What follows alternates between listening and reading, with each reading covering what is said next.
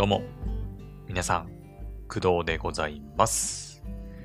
本日は2022年の11月21日、月曜日でございます。現在の時刻は、まあ、ちょっと7時か、7時をオーバーしまして、7時8分でございます。はい。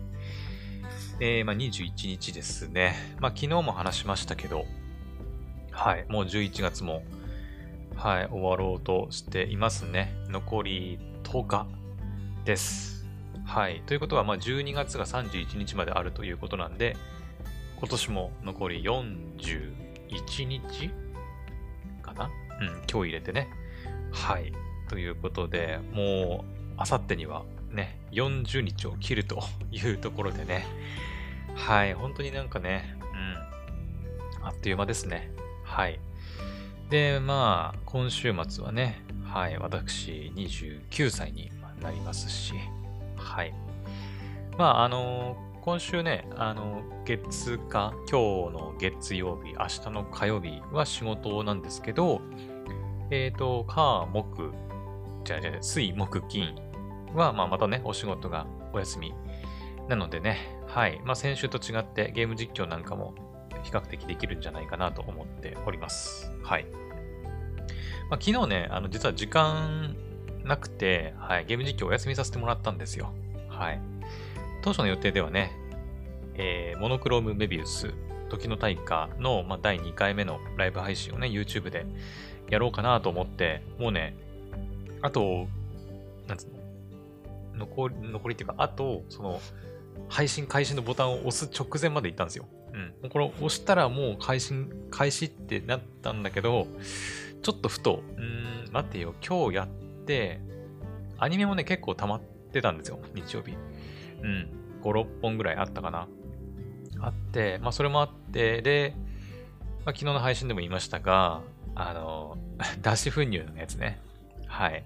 ファニムビさんの、えーと、ボイス芸人募集の応募がまだちょっとね、済んでなかったので、まあ、それもやらなきゃいけないということで、うわ、どうしよう。ゲーム実況どうしよう。と迷った結果、えーちょっとね、ゲーム実況お休みさせてもらって、で、午前中にこう、アニメをね、たくさん消化していって、で、まあ、午後もちょっとアニメ見て、で、夕方、ほんと結構ね、あのー夕方というかもう夜だったんだけど、6時から7時ぐらいの1時間ぐらいかけて、あの、ファミムービーさんの、えー、ボイス芸人募集の、はい、選考に応募させてもらいました。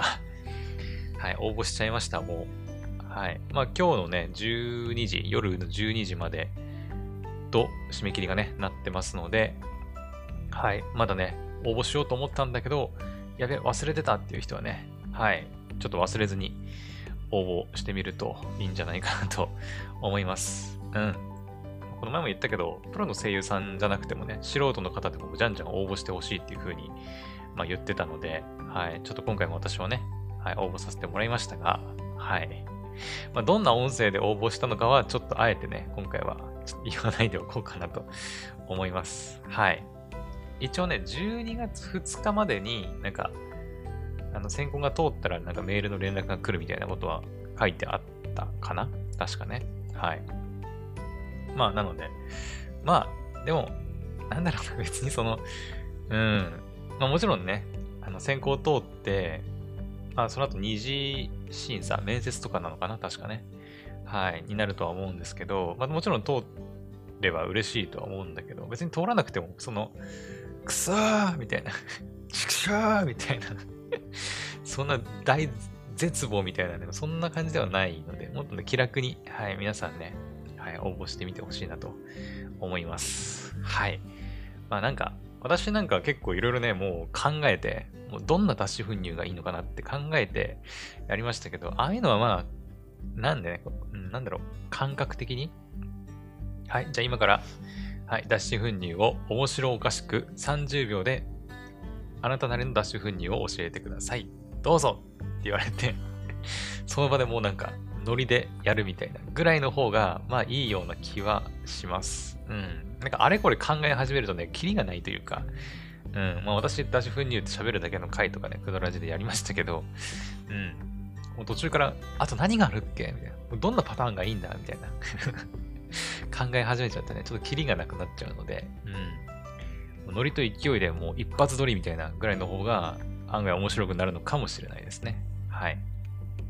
というわけで、まあちょっと昨日はね、いろいろあってゲーム実況お休みさせてもらったんですけど、はい、また今日からね、仕事が始まって、まあ、ポッドキャストはいつも通りやっていきますが、まあ、ポッドキャストに関してもね、実はちょっと、ね、あの、運用方法っていうか、運営方法についてちょっと今考えてることが、まあ、あったりしてるんですけど、まあ、そのことについてはそうだね、まあ、誕生日の日ぐらいがいいかな。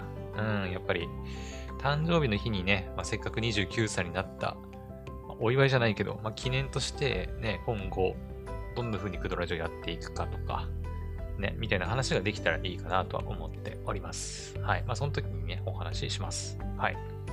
というわけで、今日はね、また別の話題なんですけど、えっ、ー、と、まあ、アニメか。アニメの話題だね。映画。うん。まあ、なんかね、こう分かってる人はいるんじゃないかなと思うんですが、はい。なんとですね、あの情報が来ました。グリッド版ユニバース特報ということで えっと、まあ、YouTube だったり、まあ、Twitter とかでもね、あの、いろいろ情報出てましたけど、グリッドマンユニバースが、えー、2023年、まあ、来年ですね、3月の24日金曜日、全国公開ということで、情報が公開されました。イェイえー、っと、まあ、これに関しては、えー、っとね、私その、今回その特報の映像を見て、お、グリッドマンユニバース、グリッドマンユニバースっていうか、グリッドマンの新作映画やと思って驚いたんだけど、あの、公式サイトがね、今公開されてて、あの、よくよく公式サイト確認したら、あの、前に、前にっていうか、あの、ダイナゼノンかな？ダイナゼノンが、違ったかな？ダイナゼノンが配信が終わった後ぐらいだったかな？確か。終わってすぐだったか、あの、まあ、それからしばらく経ったかわかんないんだけど、少し前にね、えっ、ー、とね、キービジュアルみたいなものが出てたんですよ。うん。あ、これだ。そうそう。公式サイトにね、その、えー、スペシャルか。スペシャルっていうところで、制作決定ビジュアルっていうのがあって、で、あの、ダイナゼンドンとグリッドマンがね、こう、一緒に立ってるシーンが、シーンっていうか、イラスト、ビジュアルがあるんですけど、これ多分ね、前どっかで見たことあると思。多分その時っていうのが、その、なんだ、グリッドマンとかダイナゼノンの新作、まあ、が出ますよっていう制作決定のビジュアルが公開された時だったと思うんだよね。はい。だから今回は、その、まあ、グリッドマンユニバースっていう名前で、まあ、映画として来年の3月24日に公開されるよっていう情報が公開されたということで、まあ、全く新しい情報っていうわけではないですね。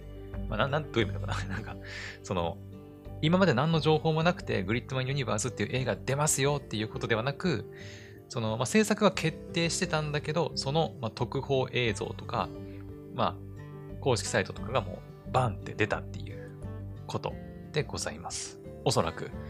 おそらくね 私の記憶が間違ってなければ多分そういうことだったと思います。はい。ね。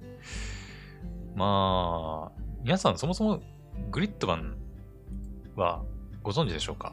まあもちろんね、その、つぶらやの、なんていうの、実写？特撮のグリッドマンも、まあ昔やってましたけど、私がね、幼稚幼稚園じゃない、私、幼稚園じゃないんだ。私、保育園だったんだけど えー、でも保育園とか、小学、もっとちっちゃいかな。それこそ、うん、保育園の時とかだったかな。当時、グリッドマンの特撮を確かに見て、見てたというか、あの、当時ね、DVD とかもないから、えー、っと、ビデオ。VHS っていうのかな。で、借りてきて、なんか、ね、見てたような記憶はあるんだけど、はい。まあ、今回ね、そのグリッドマンユニバースの映画っていうのは、もう本当に、グリッドマンのアニメって入ってたのいつだったっけ？えっ、と待って、グリッドマンでしょ。グリッドマンのえー、っと、あ、待って、電光超人グリッドマン、あ、特撮の方ね。で、1993年に放送されてたみたい。だからちょうど私が生まれた年ですね。はい。ということは、グリッドマン、超電光超人グリッドマンって私と同い年ってことだね。そういうことだよね。うん。1993年公開ってことは、私と同い年ってことだ。おめでとう。電光超人グリッドマン。ってことは、来年で30歳だね。うん。グリッドマンも来年で30歳だそうです。はい。ってことは、まあ、やっぱリアルタイムでは見てないよね、当然ね。だって生まれてすぐ、さすがにね、見てるはずはないから、放映、放送された後、まあ、ビデオとかになって、レンタルビデオ屋さんとかで借りてきたものを、親が借りてきてくれたものを見てたんだろうね。うんうんうん。なるほどね。はい。で、あのー、まあ、トリガーさんが、そのグリッドマンを、まあ、アニメ化したのが、2018年。もう4年も前か。ね。4年前に SSSS グリッドマンとして、まあ、アニメ化されたのが、まあ、2018年4年前になります。はい。で、その続きというか、まあ、その、なんて言えばいいのかな、続編って言えばいいのかな、として出たのが SSSS ダイナゼノンです。はい。これが2021年。だからまあ去年だね。はい。まあ、だからそんなに年数は経ってないね。ダイナゼノンからはね。はい。私はね、ちなみに両方とも、はい、視聴しております。リアルタイムで視聴しました。確かポポさんもね、っていうか、あれかな、ツイッターのスペースだったかの時に、えっ、ー、と、なんかまだ、今見てるアニメの中で、その昔のね、アニメを振り返って見てるみたいなことを言ってた時に、え、何見てんのって聞いたんですよ。そしたら確かポポさんグリッドマン見てるって言ってた気がしたんだけどな。違ったかなごめん、これはちょっとポポさんにまた確認してみないとわかんないんだけど、確かそんな風に言ってた気がする。はい。まあ、ポポさんもだから視聴しているということで、うん。結構面白いんですよね、グリッドマンね。はい。まあ、ロボットものではあるんだけど、うん、まあ、単なるそのロボットアニメというよりかは、なんだろうね、その、まあ、登場人物たちのその青春模様っていうのかな。うん、まあ、キラキラした青春だけっていうよりは、なんかこう、ちょっとこう、若いからこそ抱える、なんか、葛藤みたいなもの。うん。なんかね、まあ、恋愛のももそうだけど、まあ、他にもいろいろね、あの、あるじゃないですか。なんかその、思春期特有のさ、なんか、ね、まあ、いじめの、いじめの要素あったかなあったような気がするな、でもな。まあそういう要素もちょっとありつつ、なんかこう、うーん、なんか引き込まれるんだよね。はい。まあ、だから、それに加えて、まあ、ロボット要素もありっていう感じで、うん。まあ、特撮には欠かせないね、あの、合体技とか、ね。あの、とにかく何でも合体させて強くなるっていう、まあ、お約束みたいなものがあるんですけど、うん、そういうのもありつつ、はい。まあ、ダイナゼノンもグリッドマンも両方、まあ、そんな感じでございました。はい。で、今回、そのグリッドマンユニバースっていう特報が出たんですけど、えっ、ー、とね、まあ一応この公式サイトの方がいいか。公式サイトの、え、ー、と、イントロダクションをちょっと読んでみましょうか。はい。えー、新ウルトラマンの円谷プロダクションがプロメアのトリガーとともに送る新世紀エンターテインメント誕生と。うん。ちなみに新ウルトラマンは、アマプラで、ほんとつい最近、はい、見放題配信になりました。はい。プロメアね、実は私見てないんですよね。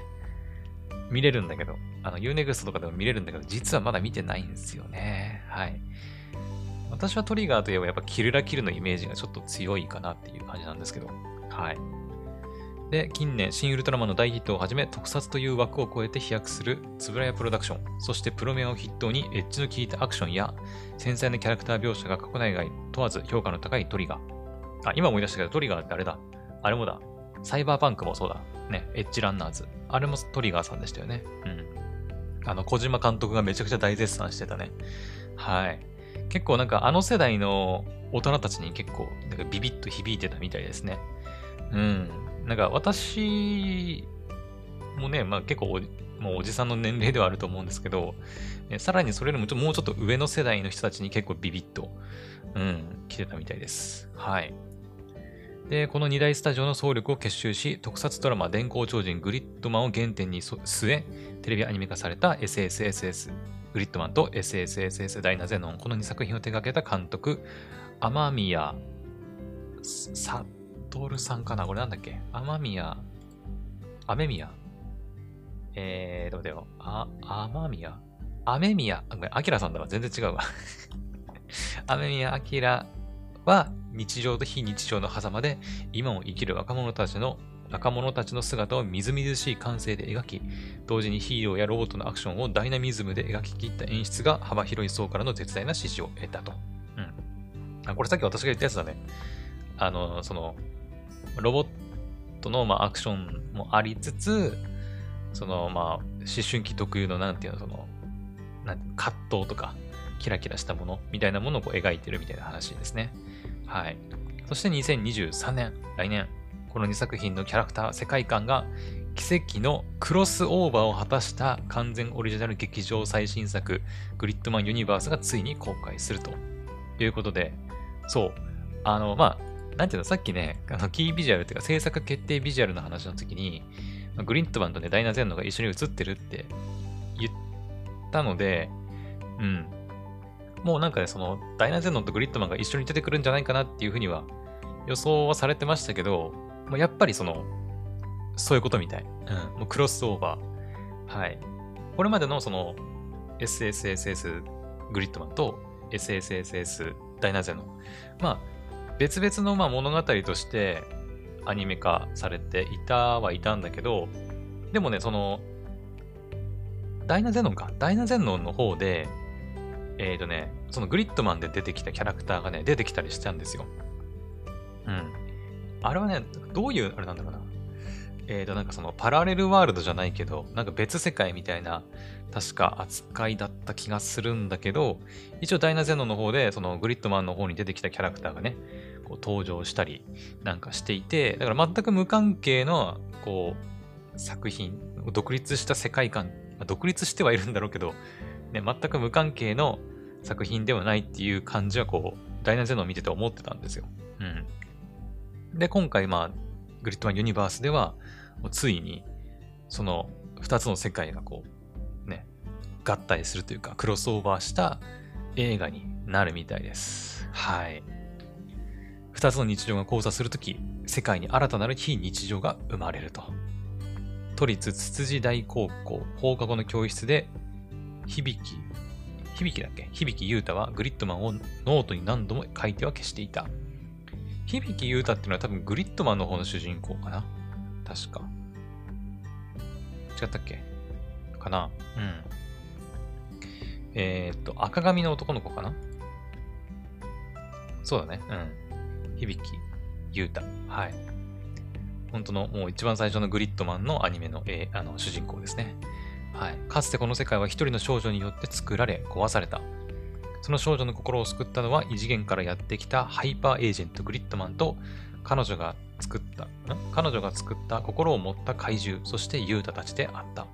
平和になった世界で過ごす彼らの日常は黄金とともに崩れ始める。ということで。あの、特報のね、PV 見てもらうとわかるんですけど、なんか、あくまでも主人公はやっぱ響きと、響きくんなのかなって、うん、感じはしますね。うん。もちろんそのダイナゼノンのね、キャラクターたちも出てはくるんですけど、どちらかというとやっぱり響くん、グリッドマンの、あの、さっき言った赤髪の男の子、うん、グリッドマンの主人公がやっぱ主人公なのかなっていう感じはしますよね。ちょっとどうかわかんないけど。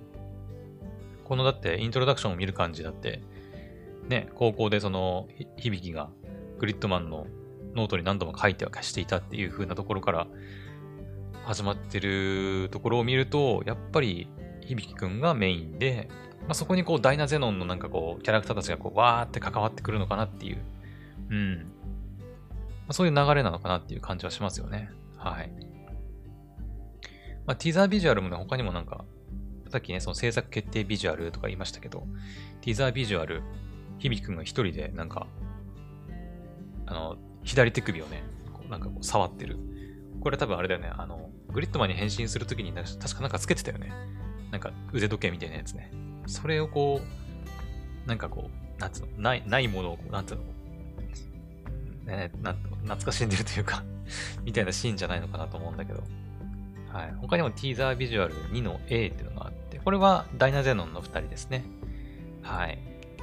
で、ティーザービジュアル2の B っていうのが、響くんと。女の子の名前なんだっけ？ちょっと待って。えー、っと、何ちゃんだっけ？この人。さ、立花だ。宝田立花だ。そうそうそうそう。ねえ、そうそう。渋谷宮本ゆめさんですね。はい。このね、グリッドマン、ヒロインもなかなかね、ちょっと魅力的なんだよね。うん。なんかね、こう、ミステリアスな感じ。ダイナゼノンもそうだけど、両方ともね、やっぱヒロインがちょっとミステリアスな感じなんだよね。うん。こう、キャッキャウフフするタイプの主人のヒロインっていうよりは、なんか、こう、ちょっとクールな感じ。うん。で、ミステリアスな感じのヒロインかな。両方ともね。はい。ダイナゼノンの主人公は、なんだっけ？朝、朝中。よ、あ、いや、よもぎだ。そうそうそう、よもぎ。そう、漢字ちょっと読めなかったけど、あの、よもぎ。はい。えよもぎくんと、で、ヒロインが、南ゆめちゃん。そうだ、CV 和歌山しおんさんなんだよね。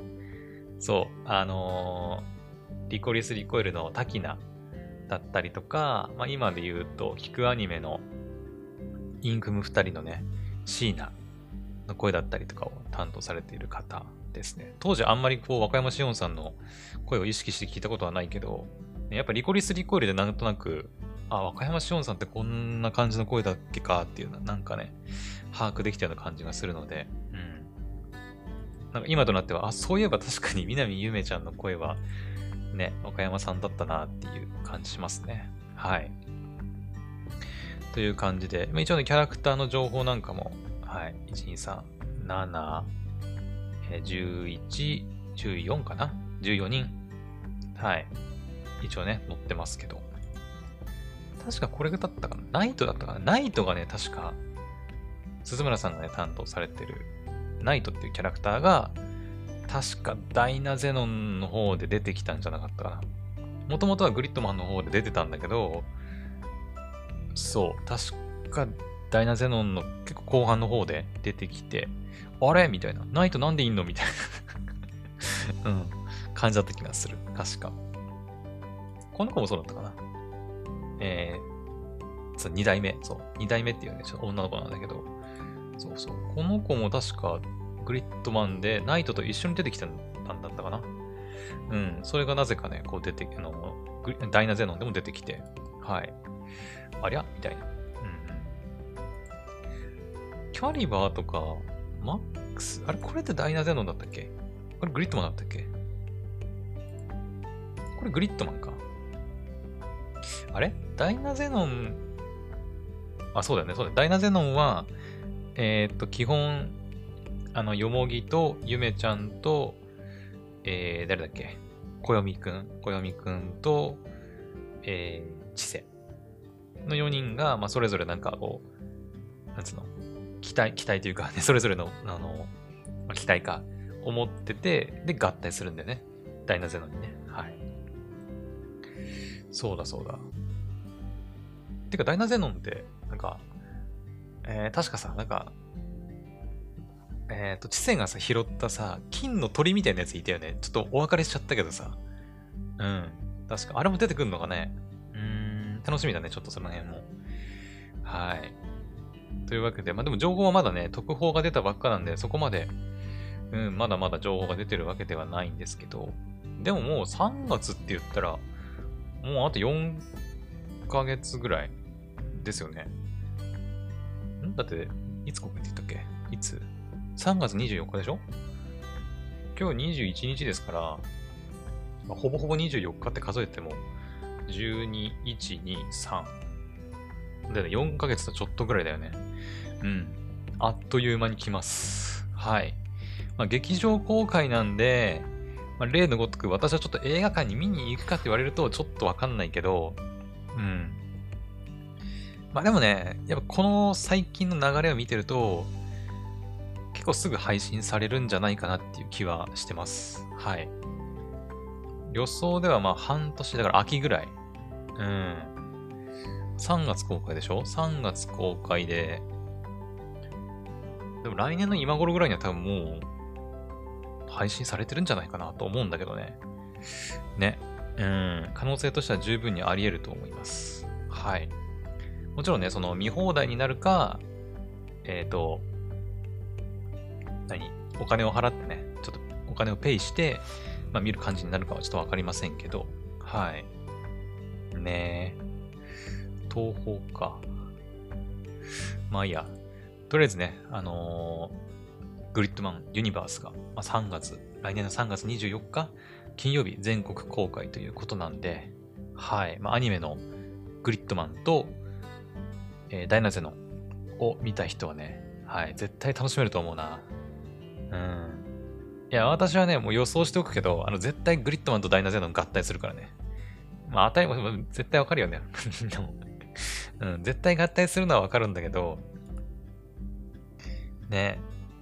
結局、まあ、ダイナゼノンにはグリッドマン出てこなかったよね。出てきてないよね。あれ出てきたっけ？あれ？やべ、記憶がちょっとあれだけど。まあ、結局合体はしてなかったはず。うん。なので多分もうグリッドマンとダイナゼノンが合体しないと勝てないレベルの多分強敵がね、現れるんだと思うんで、ね。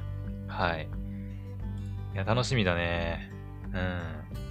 まあ多分他にもさっき言ったようなそのダイナゼノンで出てきたキセちゃんが拾ったあの鳥？鳥？っていうのかな？あの鳥型のねロボット。なんかも出てくるんじゃないかなって予想してますけど。その辺がねもう全部もう合体して。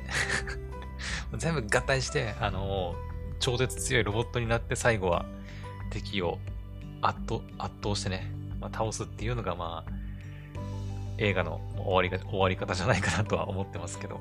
はい。いやでも楽しみだなうん。そうだ、あとね、この特報のね、PV の中で、PV の中って、これサムネっていうのかなあの、響くんが泣いてるんだよね。なんで泣いてるのかはわかんないんだけど。うーん。なぜなんだろう。グリッドマンとの、あグリッドマンと別れたんだっけ？最後。その辺もね、ちょっと記憶が曖昧っちゃ曖昧なんだけど、うん。なんか最後お別れした気がすんだよな、確か。うん。グリッドマンと再会できて感動してるのか、それとも、もっと残酷な何かを知っちゃって、知ったのか、まあ遭遇したのかわかんないけど、で、泣いてるのか。うん。いや、楽しみすぎるね。はい。というわけで、ちょっとこれ以上喋っててもしょうがないなと思いますので この辺にしときましょう。はい。というわけで今回はグリッドマンの映画、グリッドマンユニバースについてお話ししてみました。来年の3月24日金曜日全国公開ということなので、ぜひ皆さんもね、あのま情報チェックしたりとか、はい、実際に映画に、映画館にね、足を運んで見に行ってみてはいかがでしょうか。ということで、今回の配信はここまでにしたいと思います。それではまた次の配信でお会いしましょう。バイバイ。